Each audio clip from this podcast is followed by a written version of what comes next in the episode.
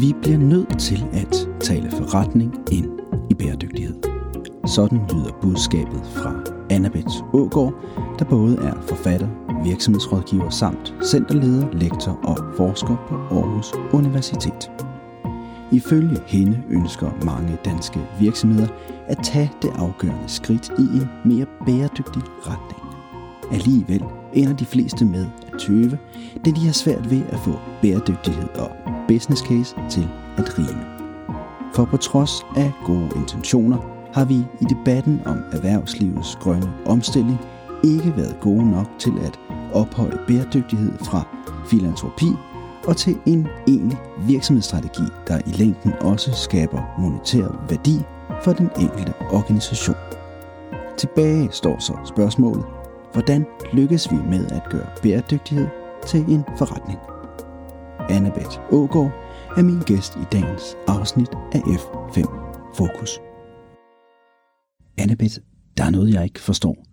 Vi har jo FN's 17 øh, verdensmål for bæredygtig udvikling, der hviler tungere og tungere på alverdens organisationer. Det betyder, at vi både mærker et voksende pres på virksomheders evne til bæredygtig omstilling, men også en voksende lyst til at hvile den, den grønne dagsorden. Det afslører blandt andet den seneste klimarapport fra Alexandra Instituttet, der viser, at det i dag kun er de færreste, der identificerer sig som klimatøvere i den offentlige debat. Alligevel der viser samme rapport, at hele 89 procent af de danske virksomheder faktisk tøver, da de endnu ikke er gået i gang med at reducere deres klimaaftryk. Altså, vi snakker klima som aldrig før. Og på ledelsesgange, der sidder de og siger, at de også gerne vil være med i den grønne bus. Men hvorfor er det så, at der ikke rigtig er sket det store endnu? Jamen, både forskning og praksis viser faktisk, at øh, mange virksomheder har udfordringer med at få defineret det, vi kalder business casen ved bæredygtighed. Det vil sige, at de har problemer med at skabe monetær værdi gennem deres bæredygtige initiativer. Og så ender bæredygtighed mere som filantropi.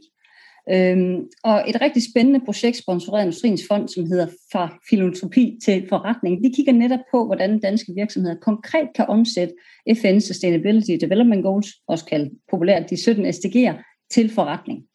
Så hvis man for eksempel går ind og kigger på Industriens Fonds SDG'er, så kan man faktisk se et hav af cases, alt fra Herning Vand til Danish Crown, som forklarer, hvordan det er, man går for den her meget filotropiske øh, grønne øh, idealisme til faktisk at skabe bæredygtig forretning.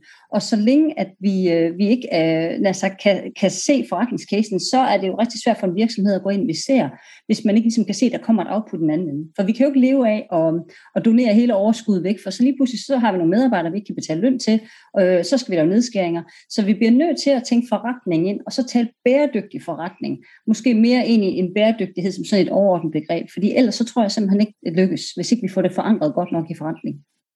Men er det overhovedet muligt at skabe vækst og nye forretningsmuligheder på baggrund af den grønne omstilling, eller er der i virkeligheden bare tale om filantropi og flotte ord?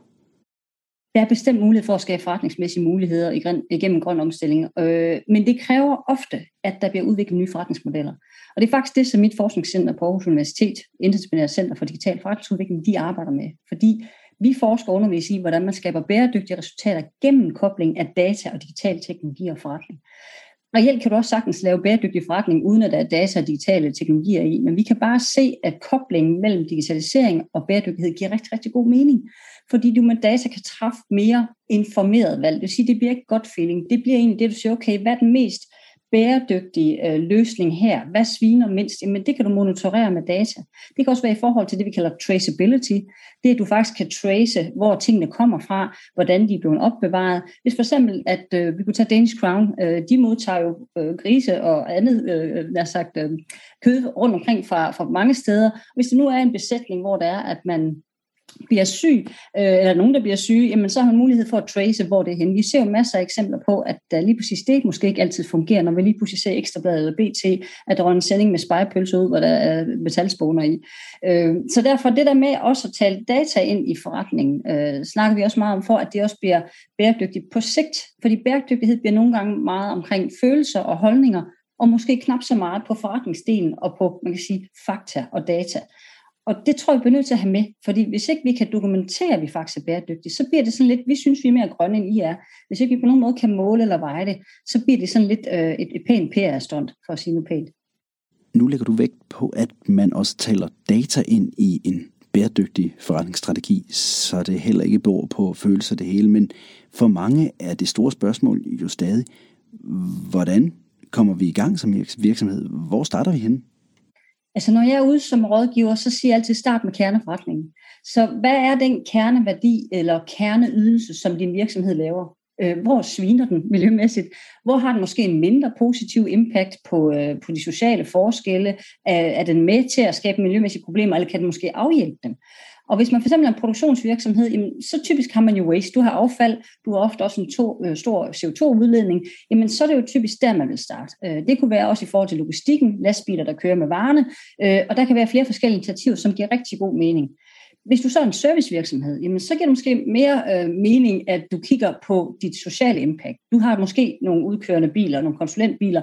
Det er klart, dem kan du omlægge til elbiler. Du har måske noget waste i forbindelse med noget papir. Øh, der kan man jo så lave en no-print policy. Men der, hvor jeg ser mange servicevirksomheder gå ind og gøre en forskel, det er faktisk på diversitet. Altså hjælper med at ansætte øh, udsatte unge, mennesker med psykiske problemer eller fysisk handicap.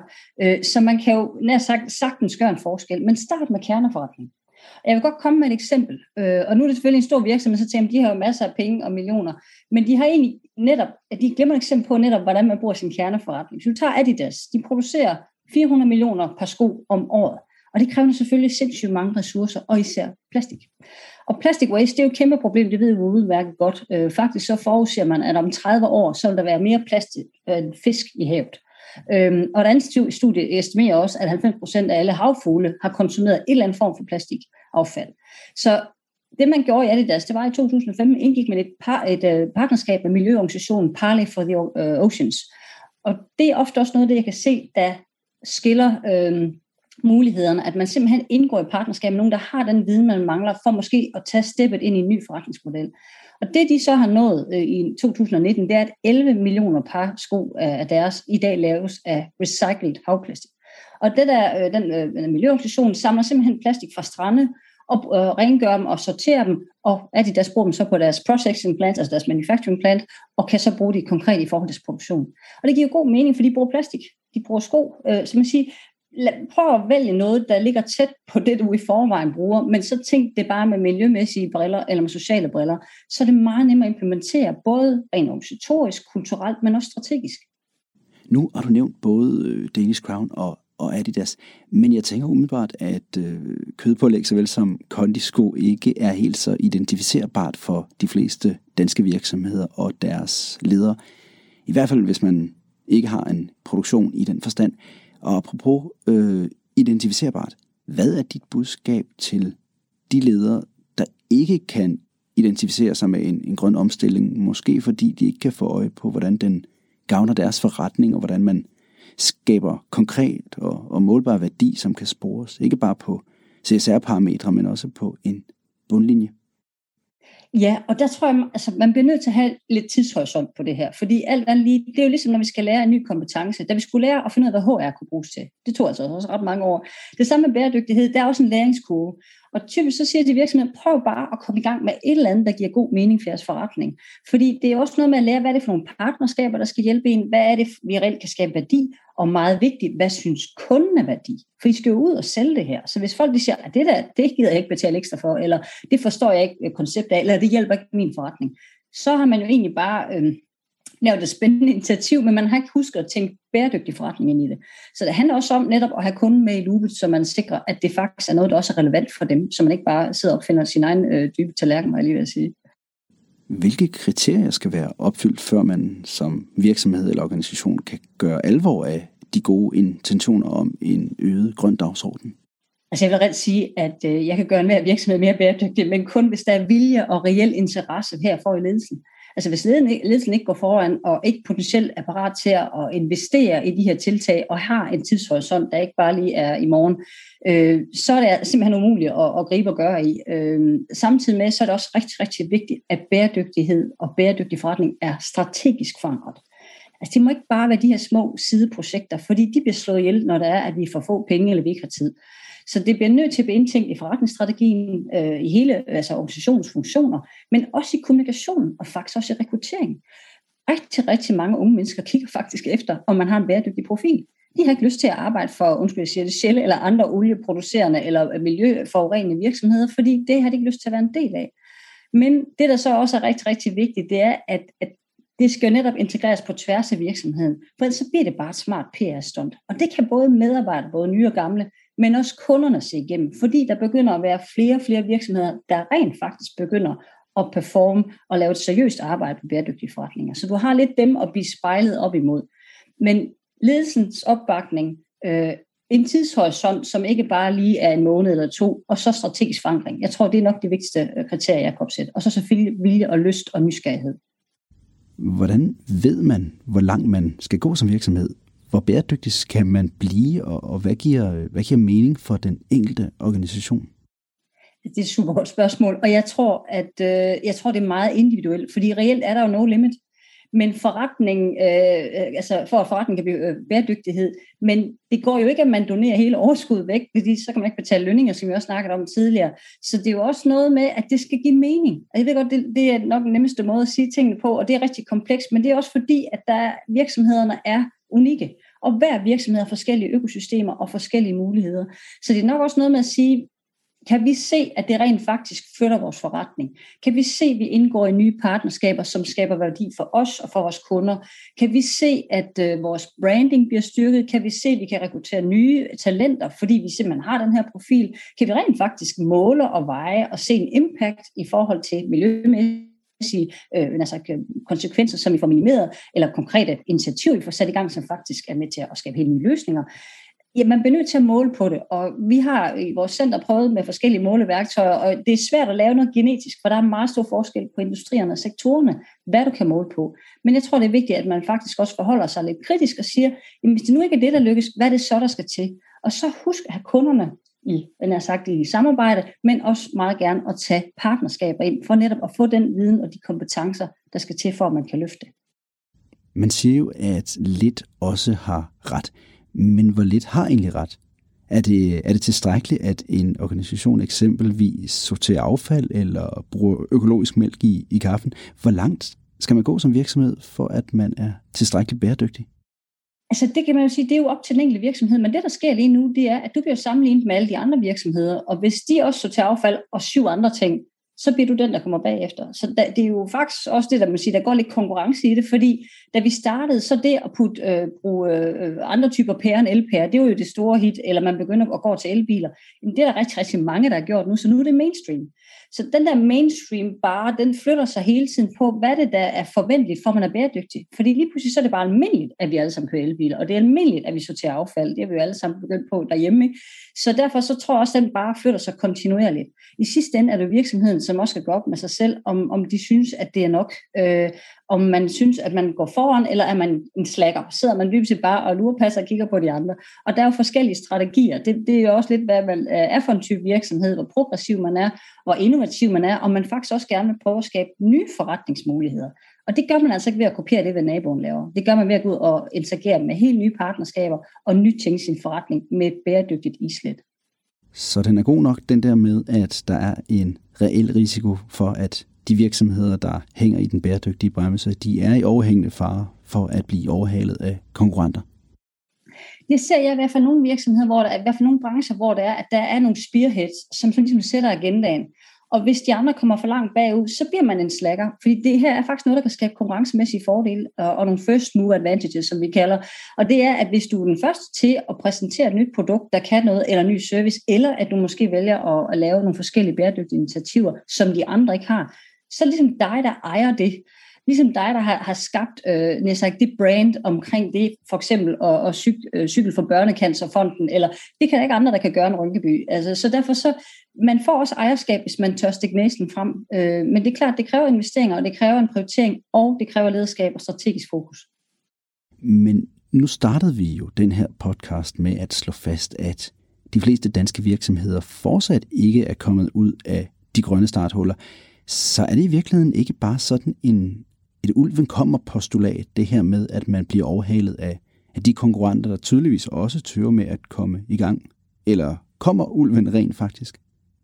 jeg ser der helt klart nogle brancher, hvor det er, at man er ikke nået ret langt. Der er nogle øh, sektorer, hvor det er, at det her ikke kommer så meget på agendaen, og så er der andre steder, hvor det kommer rigtig meget på agendaen. Øhm, i sidste ende, så tror jeg, altså, hvad er du drevet af? Er du drevet af, at du bliver presset konkurrence, eller er du drevet af, at du er progressiv? Altså sidder du og venter på at blive ramt i nakken af, af bæredygtighed, eller går du faktisk selv forrest? Og det er jo også noget med, hvordan man som organisation øh, tænker sin konkurrencestrategi. Øh, altså, er vi progressive, eller, eller sidder vi dybest set og, og afventer, hvad der kommer? Og det er jo sidste ende ledelsen, der skal afgøre, hvordan man bruger det her. Men jeg kan da sagtens forstå at virksomheden tænker, ah, at vi er da ikke blevet overtaget, eller vi er da ikke blevet solgt, fordi vi ikke er blevet bæredygtige. Jamen, så venter vi lige lidt mere, det er nok ikke så vigtigt. Men lige pludselig så bliver det jo mainstream. Og så gør det måske også, hvis du er underleverandør til en stor virksomhed, hvor de for eksempel har en CSR-rapport. Det har vi jo et paragraf i regnskabsloven, der siger, at hvis der er du børsnoteret, så skal du præsentere en CSR-rapport. Deres underleverandør, hvis de ikke er bæredygtige, så bliver du valgt fra. Så det er jo ikke bare omkring, hvad du kan gøre for din egen forretning, men også vil folk lege med dig. Fordi hvis ikke du kan præsentere et bæredygtigt, øh, affaldssorteret, CO2-minimeret produkt, så er det godt, at du bliver valgt fra for nogen, der netop har gjort det. Fordi de skal ind og rapportere det i deres CSR-rapport, at deres underleverandør er bæredygtig. Nu startede jeg jo selv dette interview med at nævne FN's 17 øh, verdensmål. Kan du ikke give nogle råd til, hvordan man konkret kan bruge en række af de her verdensmål til at, at skabe en bæredygtig forretningsudvikling? Der er et øh, utal af måder. Øh, og man skal, jeg tror først, man som virksomhed skal kigge på, hvad det er for nogle af de 17 SDG'er, man påvirker eller bliver påvirket af. Og så starte der. Øhm, igen til den nære kerneforretning. Hvad, hvad er det, vi ved noget om? Hvad er det, vi kan gøre noget ved? Øhm, og helt konkret så er Udenrigsministeriet øh, faktisk en, rigtig spændende case. Jeg har 17 videocases omkring 17 forskellige virksomheder, så hvordan de arbejder med de 17 forskellige SDG'er. Så hvis man går ind på The Trade Council og så kigger på SDG-cases, så er der alt lige fra genbrugscykler. Der er en virksomhed, der hedder Basiliki, som, har, som uddanner øh, ressourcesvage unge i Mozambique, og så hjælper dem egentlig med at reparere øh, genbrugscykler fra Danmark, og så eksportere de her brugte cykler, øh, hvad det hedder, reservedele. Der er også for eksempel Peter Larsen, som for at sikre øh, både selvfølgelig øh, kvaliteten af deres kaffebønner, men også effektiviteten, og helt klart også sikre en, man kan sige, en leverancesikkerhed, øh, jamen så gør de det, at de går ud og uddanner nogle af de her kaffebønner øh, i, øh, i Uganda, som så netop er med til at sikre, at de her bønder både får en større øh, indtjening, men også bliver udviklet og faktisk kan sikre, at produktionen af kaffe får en højere kvalitet og effektivitet. Så det er sådan en win-win du får øget din ressourcekæde, får sikret din værdikæde, men du får samtidig også sikret, at det produkt, du skal bruge i din værdikæde, får en højere kvalitet. Kan du også sige lidt om, hvordan et bæredygtigt fokus skaber værdi for ens kunder, ens medarbejdere eller, eller medlemmer? Altså nogle gange så er det faktisk en god idé at spørge dem. altså det der med, at man spørger sine kunder, og så siger, vi overvejer at arbejde med bæredygtighed. Øh, hvis vi skulle det, hvor det virkelig gør en forskel for jer. Og det er klart, det er jo nogle kunder, de, måske, øh, de kommer måske med svar på det, de allerede ved, de får eller kender, så måske bliver det ikke så radikalt. Men overvej også altid de her bæredygtige øh, virksomheder, hvordan konkret de kan skabe målbare resultater og værdi for kunden og samarbejdspartnerne og nogle gange også invitere dem med på rejsen.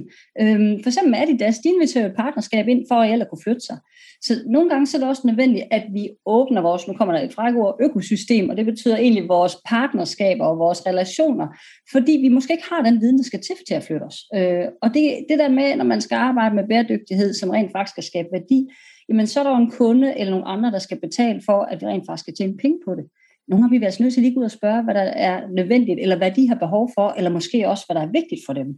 Øhm, og hvis man så skal være i den mere radikale ende, jamen, så er det nogle gange, man skal ind og arbejde med nogle partnerskaber med folk, der har, er videnstunge, om det nu er plastikproduktion, eller det er vandreduktion, eller hvad ved jeg, jamen så kan man prøve at, egentlig, at bruge dem til at give en noget viden om, okay, hvad kan man gøre, hvad er muligt, og så kan man selv gå ind i nogle innovationsprocesser. Men det kommer lidt an på, hvor radikal og inkrementel man skal være, men jeg vil sige, at de fleste virksomheder, som måske starter sådan i, i det bløde og, og det, det tidlige, start med at tage en god dialog med jeres kunder. Øh, måske også kigge på, hvad det konkurrenter, man gør, men ikke bare i forhold til jeres egen øh, industri. Prøv lige også at kigge med naboindustrierne. Det kan være, at der er noget af det, de laver derovre, som faktisk er relevant for det, som I sidder med. Så det er også noget med at søge inspiration. Hvad nysgerrig.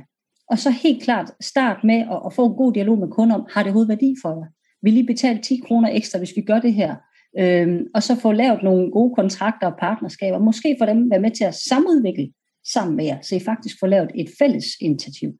Nu skal jeg kunne afvise, at der sidder nogle lyttere og tænker, at alt det her med integration og bæredygtighed og grønne målsætninger, jamen det stadig er enormt svært at få greb om. Findes der nogle værktøjer, der kan sikre, at man bedre kommer i mål med sine bæredygtige ambitioner? Altså helt konkret er der det, der hedder SDG-kompasset, og det, det synes jeg virkelig, man skal gå ind og søge på først, fordi det er et super godt værktøj, og det, der kan man både søge inspiration til selve processen, men også hvad er det for nogle spørgsmål, man skal stille sig selv. Øh, og det er vigtigt, men det tror jeg mange de gør. Vi kigger den samme industri, som vi er, men der er altså rigtig meget viden og inspiration, vi kan få fra andre industrier og fra andre cases. Og det er gjort tilgængeligt både på ja, Dansk Industris hjemmeside, på Udenrigsministeriets hjemmeside, og lige her de sidste 10 år, der har vi nok haft flere projekter end nogensinde, som er kørt sammen med universiteter og STG'er og virksomheder omkring bæredygtighed. Og de her projekter har du produceret en masse viden, som også ofte ligger tilgængeligt på diverse projektsider. Så SDG Kompasset klart et godt sted at starte, så begynd selv at søge inspiration. Måske også overveje, om man er interesseret i selv at indgå i et projekt. Der er rigtig, rigtig mange, der søger deltager på de her projekter, hvor man som virksomhed kan komme med på en bæredygtighedsrejse og blive coachet og trænet og få sparring og værktøjer, så man egentlig får startet rigtigt. Så der er flere veje. Og nogle gange så har man simpelthen også brug for at få en ekstern udefra til at kigge på ens virksomhed. Der findes rigtig mange dygtige konsulenter, øh, som netop arbejder med det her. Jeg gør det også selv. Og det, når jeg kommer ud, så bliver jeg bedt om en at kigge på deres eksisterende forretning, så kigger jeg igennem hele deres værdikæde, og så prøver jeg sammen med deres kunder og dem og den viden, de har partnerskaber, at sige, okay, hvor er det rent faktisk, vi kan sætte ind? Øh, og så prøver jeg også nogle gange lidt at få virksomhederne ud af deres comfort zone, i det, at man ikke sådan bare laver det, det som naboen også har, fordi det vil være forventeligt, men nærmest sige, okay, hvis I nu skulle lave noget, der virkelig skaber ny værdi, eller virkelig kan gå ind og positionere på en ny måde på markedet, eller måske skabe et helt nyt marked for jer, hvad er det så, der skal til? Så det, er også, det handler meget om at søge viden, og så turde være nysgerrig. Vi skal lære det her, ligesom vi skulle med alt muligt andet, og det kræver, at vi måske også bruger lidt tid på at lære en ny kompetence omkring bæredygtighed. Og nu når vi alligevel er ved de konstruktive værktøjer, Annabeth, har du afslutningsvis tre gode råd til, hvordan man lykkes med at tænke bæredygtighed ind i sin øh, forretningsstrategi? Jeg tror, man skal starte med i ledergruppen og sætte sig ned og gøre sig nogle tanker om, hvad er det for en kerneforretning, vi har, og hvor er det rent faktisk, vi har nogle miljømæssige eller sociale påvirkninger, eller kan gøre en forskel. Og så prøv at se på, øh, tag, måske tage de kunder eller partnere ind, som I gerne kunne bruge deres viden, måske også indgå nogle partnerskaber med dem, om hvad er det rent faktisk for en værdi, vi kan give jer igennem de her de initiativer. Så er man sikker på, at man i hvert fald får lavet noget, som er relevant og interessant øh, for de kunder, som man har, og potentielt også kan få ny viden gennem de partnerskaber. Og så tror jeg, det er rigtig vigtigt, og nu kommer jeg til noget, som måske nogen ikke altid er helt enige i, jeg tror, vi er nødt til at måle på det. Vi har haft rigtig meget øh, greenwashing, ja. og vi har haft rigtig mange PR-stunts, og kunder og medarbejdere, og vi ser også nye medarbejdere og alle andre, er ved at være rigtig trætte af det. Så jeg tror, vi bliver nødt til at begynde at dokumentere, hvad er det rent faktisk, vi gør. Og det er også rigtig vigtigt, at man skal vælges til som underleverandør til en stor virksomhed. Hvis du kan dokumentere din bæredygtighed, hvis du kan dokumentere din CO2-emission eller hvor meget vandforbrug, så bliver du også valgt fra. Og jeg tror, det er vigtigt både for virksomheden, ledelsen, medarbejderne, at man rent faktisk kan se, at man flytter sig. For hvis nu man ikke flytter sig, så ved man, at man gør det forkert, og så må man ind og arbejde med noget andet. Og så har jeg lyst til at lave et fjerde, det ved jeg godt, jeg ikke må, men man bliver altså også nødt til at give det her en lille smule tid, øh, fordi vi er ved at lære en ny kompetence. Vi er i gang med at lave en ny læringskurve, og, og derfor så lad være med, at hvis det ikke lige fungerer den første uge, eller det projekt ikke lige fløj lige så højt, som vi gerne vil, så, så tag den læring og sig, okay, hvad var det så, vi skal gøre anderledes næste gang? Fordi det her kommer for at blive. Øh, jeg tror ikke, vi kommer til at se bæredygtighed som sådan et modefænomen, der forsvinder, fordi problemet er der stadig. Og hvis ikke vi gør noget ved det som virksomheder, så står vi med et meget større problem. Øh, så derfor så er det ikke noget, der går væk. Så det, vi skal hoppe i det og, og prøve at tage de første initielle dialoger omkring, hvor skal vi starte, hvor kan vi gøre en forskel, og hvordan sikrer vi rent faktisk kan måle og veje og se det ske, ske som en, en, en konkret øh, output, som virksomheder og kunder og medarbejdere kan få gavn af. Annabeth Ågaard, mange tak, fordi du havde lyst til at medvirke og give os både viden samt et kærligt skub i den grønne retning. Tak skal du have.